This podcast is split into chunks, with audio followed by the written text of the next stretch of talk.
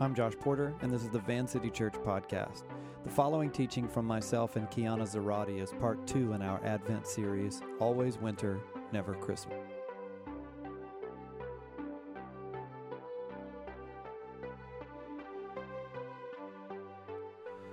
I'm sure you guys, or some of you guys, may have read about this um, last week on the first Sunday of the sacred season of Advent, just a few miles from where you sit right now.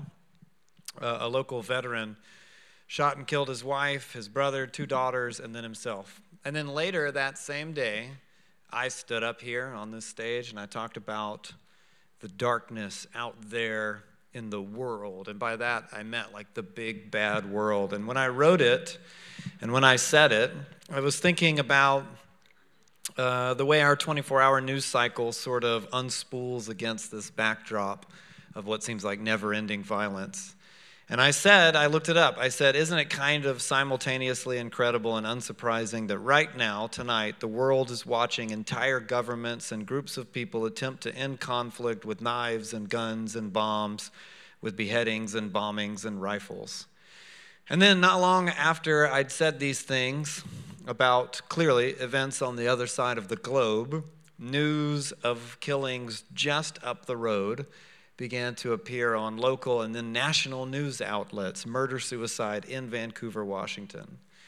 I read this week that the uh, Gun Violence Archive recently reported that there have been 632 mass shootings and 40,177 deaths as a result of gun violence in the U.S. in 2023, breaking the record set by the previous year. At the time I wrote this down, anyway, this may have changed since then, the death toll in Israel and Gaza was approximately 17,000, which means that the U.S. has more than doubled a warfare death toll with mass shootings and domestic violence. Images of flaming rubble and strewn, strewn bodies in distant countries tend to conjure up digital outrage and political division. But the awful, violent heart of humanity itself cannot be confined by geopolitics. The heart of darkness is everywhere, it's across the world, it's down the road, and we want out. We want a stop to all this. Understandably so. We hate it, and we should. So we either plug up our ears against stories like these, or we rush to social media to kind of voice our disdain for them, or maybe we despair that we are ultimately hopelessly unqualified to really change any of these things. And we look at just how bad the world can get, and it all starts to seem like it's out there. But it's in here, too, in us. I've uh, never participated in warfare personally. I'll never own a gun. I'm not even the shouting type when I'm in an argument. But I'm amazed at how dark a place my own heart can become. I've made assessments of human beings made in God's image, based not on the divine image of God in them, but the inconvenient friction that their personality creates against mine. Or I've objectified human beings made in God's image as if they were products for consumption, to be ogled or fodder for fantasy that is itself a restless evil or when others have treated me poorly, or when I have perceived their treatment of me to have been poor, I have failed to forgive them and sat instead stewing in my animosity and resentment, boiling over into hatred. I've prioritized my own comfort over justice and the well being of others, or my own entertainment over my spiritual formation. And aren't these deep twisting evils the roots which produce in so many an outgrowth of violence. Don't misunderstand me. I'm not saying that these things are just as bad as murder or war. I'm just saying that the same awful thing in them is the same awful thing in me, is the same awful thing in us. And we want God to do something about this awful state of affairs that is the world. But to get rid of evil, he would have to get rid of us. Unless he has a better idea. Advent is the better idea. But to allow our hearts to be broken in joy and in worship, we have to allow ourselves to think about and attempt to understand why the better idea is so beautiful and why the better idea is so necessary. Why is it good news? Why is it the very best news in a long line of bad news?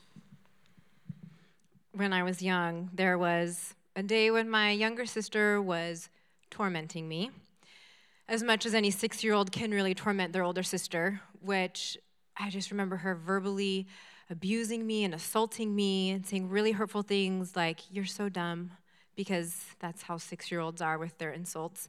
And like every other mature eight year old, in my wrath and my rage, I took a breath and I looked around and then I chucked an empty firework box at her.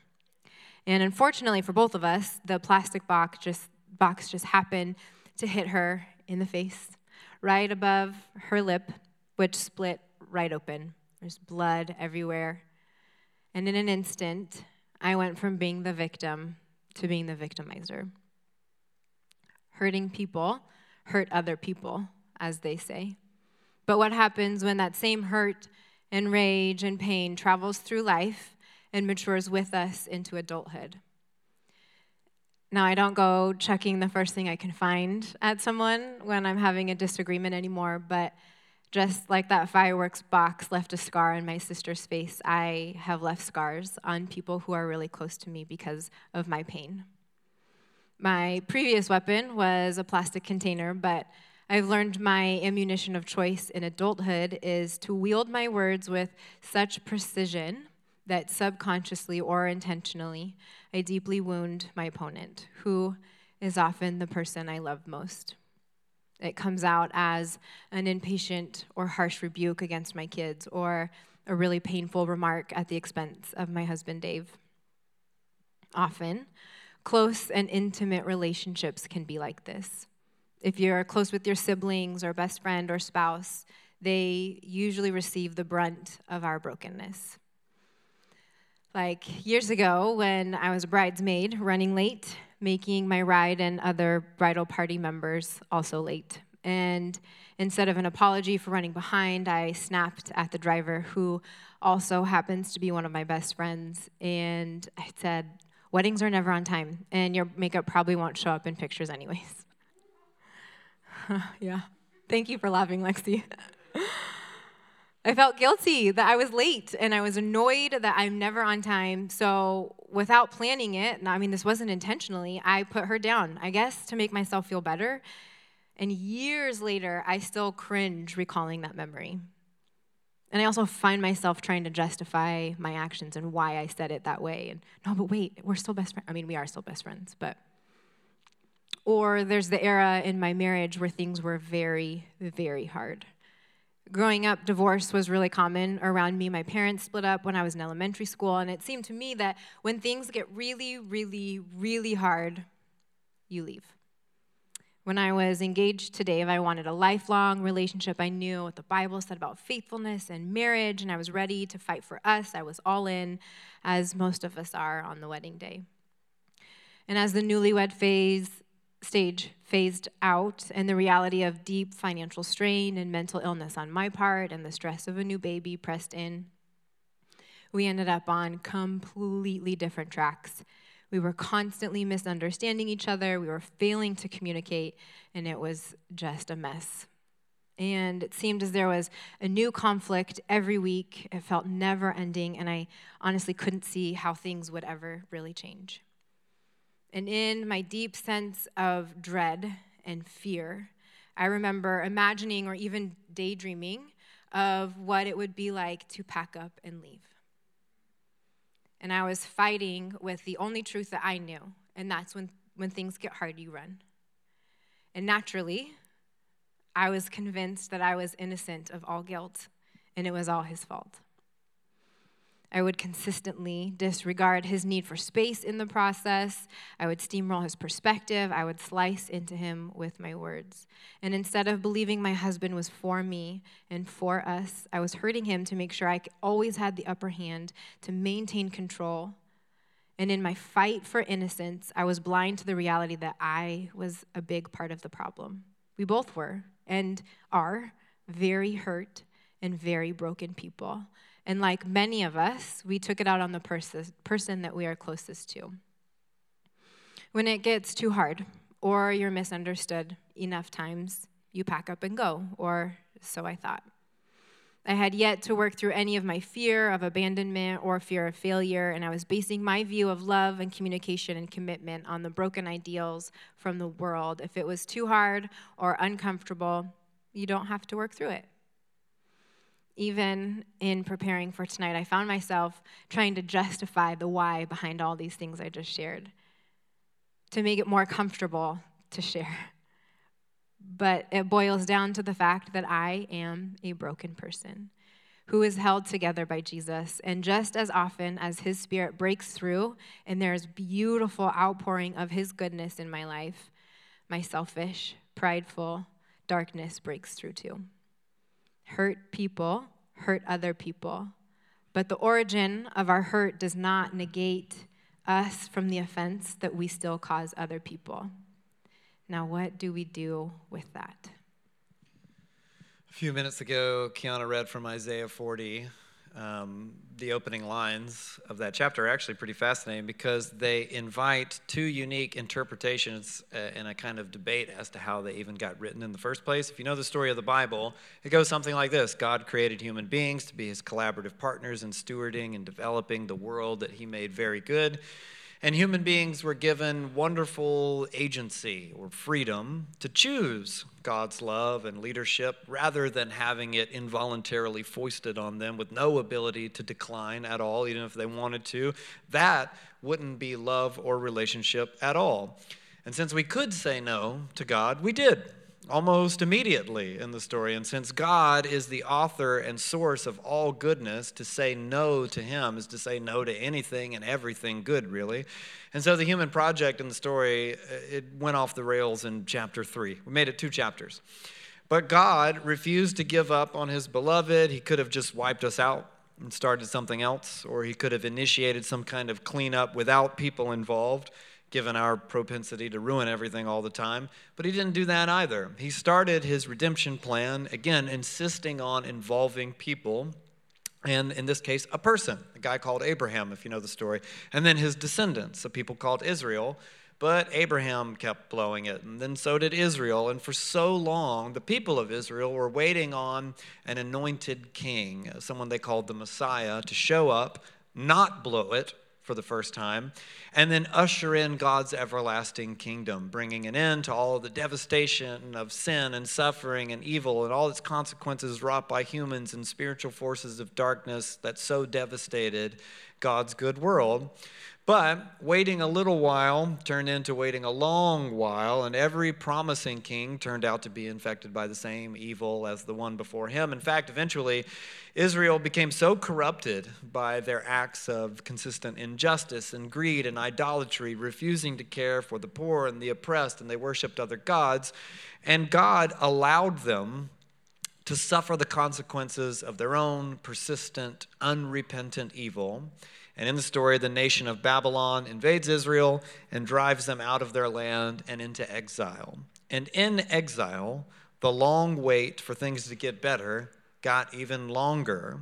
Now, all that is the context. And then in Isaiah chapter 40, we read the good news Israel has been waiting for for years and years and years. Comfort, comfort my people, says your God. The exile is coming to an end. This is all going to be over soon. The waiting is finally over. God's long awaited everlasting kingdom is finally coming. Now, here's where the debate enters the whole thing. Who the heck wrote this part? Because Isaiah died, we think about 150 years before the exile ended. So there's two positions. Position number one Isaiah wrote the passage himself. And as he wrote, long before these things happened, his mind was sort of transported to future events that he would never witness by the power of the Holy Spirit.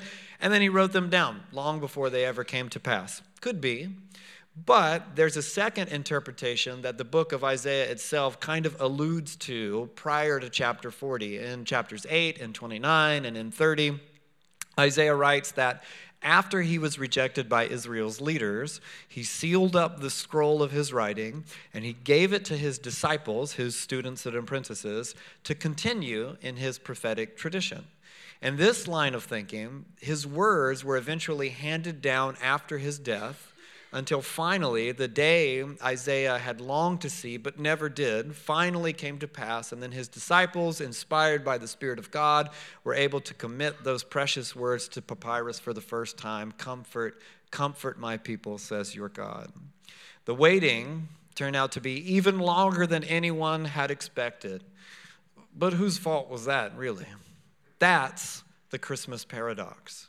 Each of us, all of us, are waiting for God to set the world to rights, a day when there, we will no longer read anything about murder suicides or bombings or mass shootings, a day when parents will no longer bury their children, nor children bury their parents. We're waiting for an end to our anxiety and depression, for cancer to be a word without meaning, a day when no dreams die, when there's no loneliness, a day when our sin no longer consumes us from the inside out, and a day when others people's sins no longer affects us at all. But we are complicit in all those things. People hurt other people, like Kiana said. People make and drop bombs. People defend and buy and fire rifles. People afflict God's creation with pollutants and toxins through things like fast fashion and factory farming so we can buy and eat the things we want to eat. And the world itself makes us sick as a result. We need God to judge the awfulness of the world in order to make it right again, to say this is wrong and it has to stop. But if the world gets judged, that's bad news for all of us, the ones wrecking it with our selfishness and apathy and evil, unless God is somehow good enough, smart enough, creative enough to come up with some way to get rid of evil without getting rid of us when a tragedy strikes, we're quick to proclaim, Come, Lord Jesus, come, because we know that He will make everything right. He is the good and perfect judge, He will restore balance and harmony. But do we feel that same sense of urgency and need and hope when it comes to balancing the darkness within us? Last week, Josh shared some reasons why we need to find the energy or courage to assess our own darkness, for without recognizing our hurt and brokenness, we miss out on the need for the Messiah that came and for the Savior who's to come. While we wait, we are living in the here and not yet of the church. We are called to live in this deep tension, being confident that we are redeemed and humbled by the fact that He is constantly redeeming. I get it turning inward, acknowledging and assessing our guilt does not jive well with our twinkle lights and hot chocolate and jazzy holiday music. But as one of our Advent favorites, Fleming Rutledge says, even as the season outside gets more exuberantly festive, those who observe Advent within their Christian community are convicted more and more each year by the truth of what is going on inside. Inside the church, as she refuses cheap comfort and sentimental good cheer. Advent begins in the dark. Without recognizing our own darkness, we lose our need for a Savior. When it's always somebody else who needs the saving, then we miss out on a vital part of what the Advent season really means for us, individually and collectively. What it means to open our eyes to a, a different or possibly truer story than what we want to believe. Sometimes our inky black parts are really good at hiding. And other times we make huge deals out of barely shadowy corners. And I wonder if that's our way of keeping the really difficult things in the dark. I noticed this interesting line in a novel I just read Everybody makes up a story about their sins, sometimes to make them less, sometimes to make them the worst thing a mortal has ever done. Which tells us that the desire to inflate or shrink our darkness is part of the human condition. Wherever you fall in this spectrum, the reality is you and I are in desperate need of the warm, illuminating, healing power of Jesus not only to make right all of the wrongs that we've done, but to make clear his truth over our truth, to be a balm of healing over the hurt that we constantly kick ourselves over, and to ignite repentance in the place that we have overlooked for too long. An observation I've had over the last few decades of church going is the Christian's ability to pride ourselves, because I am included in this also, in our goodness but the problem is that it's not our goodness and it's not from us. That's God's image in each one of us breaking through the mess. We have this uncanny ability to measure other people's darkness or their sin or their shortcomings with harsh distinction. It must be called out, it must be cut out. Yet we maintain fields of grace for ourselves. Isaiah 40, verse 8 The grass withers and the flowers fall, but the word of our God endures forever. We are the grass, withering. Verse 7 ends with Surely the people are grass, not just the oppressors or the slave drivers or the murderers, the people, us. And even if we find ourselves in a moderate place of awareness and repentance of our darkness, we can never fully escape the evil and darkness around us. Often, our expectations of how God's judgment will play out are way off. When Israel expected a king to politically lead and restore their nation, they received a crying infant.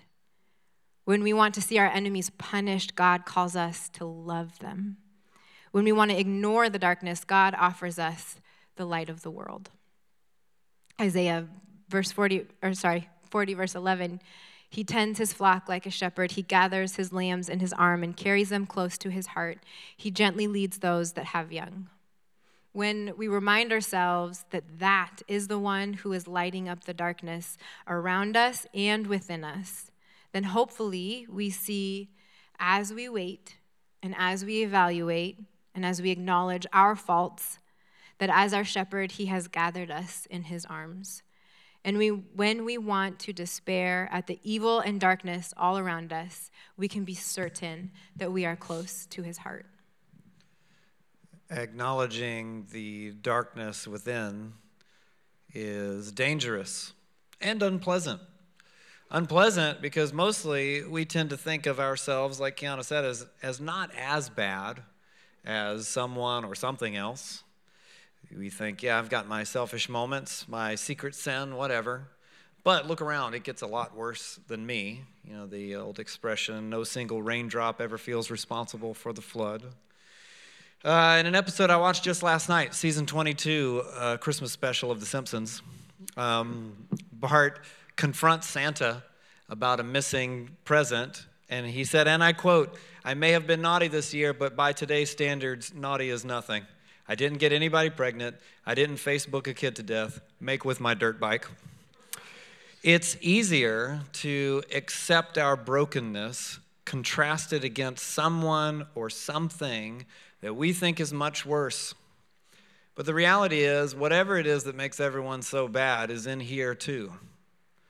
The work of self examination is also dangerous, not just unpleasant, because maybe you're like me and you're romanticized by your own awfulness to the point of wallowing in it.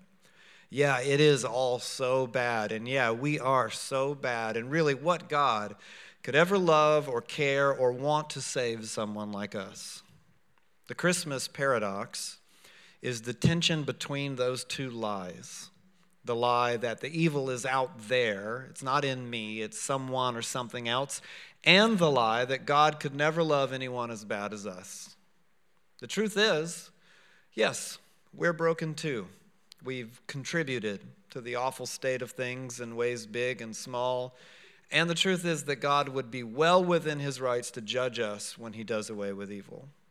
But, but, maybe God is big enough and smart enough and good enough to come up with some way to rescue us from the evil out there and the evil in here. And maybe that is what we will celebrate when we come together and we light candles and we sing carols in the darkness of December 24th. But what good is that celebration if we don't remember the darkness out there and in here? What beauty is there in a story of God with us if we don't remember that we don't deserve his withness at all? What meaning is there in the dark, sacred night of Christmas if there's nothing from which we are being saved at all? No awfulness into which God Himself stooped down to become very small for our sake. So, this Advent, my invitation is to ask the question what does it mean for you and I to take a ruthless inventory of the darkness without and within, not denying it, not wallowing in it, not being defeated by it, but to remember why we need saving in the first place. To be honest with ourselves and with God about how bad things can get, so that our celebration actually means something, so that it becomes fully aware and thus a defiant hymn of worship over and against the bleak winter of the world. Something more than the buzz and busyness of holiday obligations and glowing decorations. Good things, things that I love, but things that can distract us from the beautiful scandal of Christmas, the terrible cost of it all. As news of the ongoing conflict in Israel and Palestine continues to populate the for profit news feed, stories of Freed hostages became fodder for political debate and social media outrage and virtue signaling. But I wonder if you remove the fighting words or you take away the partisan trigger words and you just think for a moment about a person made in God's image, whatever country they're from, whatever government they have, a person made in God's image who was taken from their family, a teenager or a child taken from their parents, or a parent taken from their children, or a man or woman or a teenager or a kid, whoever it is, waiting in the darkness, not knowing if there's freedom or death waiting at the door. And then they get to go home. Why is the homecoming so sweet? Because they were held hostage in the dark when all hope seemed lost. If we're honest, maybe there are seemingly hopeless corners of our dark hearts and stories. And of course, there are many seemingly hopeless shadows stretching out over the world until a light shines in the darkness. In obscurity, a little baby born to poor teenagers in a cave somehow changed everything in the story. So let's ask ourselves why is this good news in a very long line of bad news? And then this Christmas, we can celebrate exactly how good this good news really is. So let's pray together and ask God's Spirit to prepare us for that work this Advent season. Thanks for listening to Van City. You can connect with us and find more teachings and available resources at www.vancity.church. You can support Vancity financially at vancity.church/give.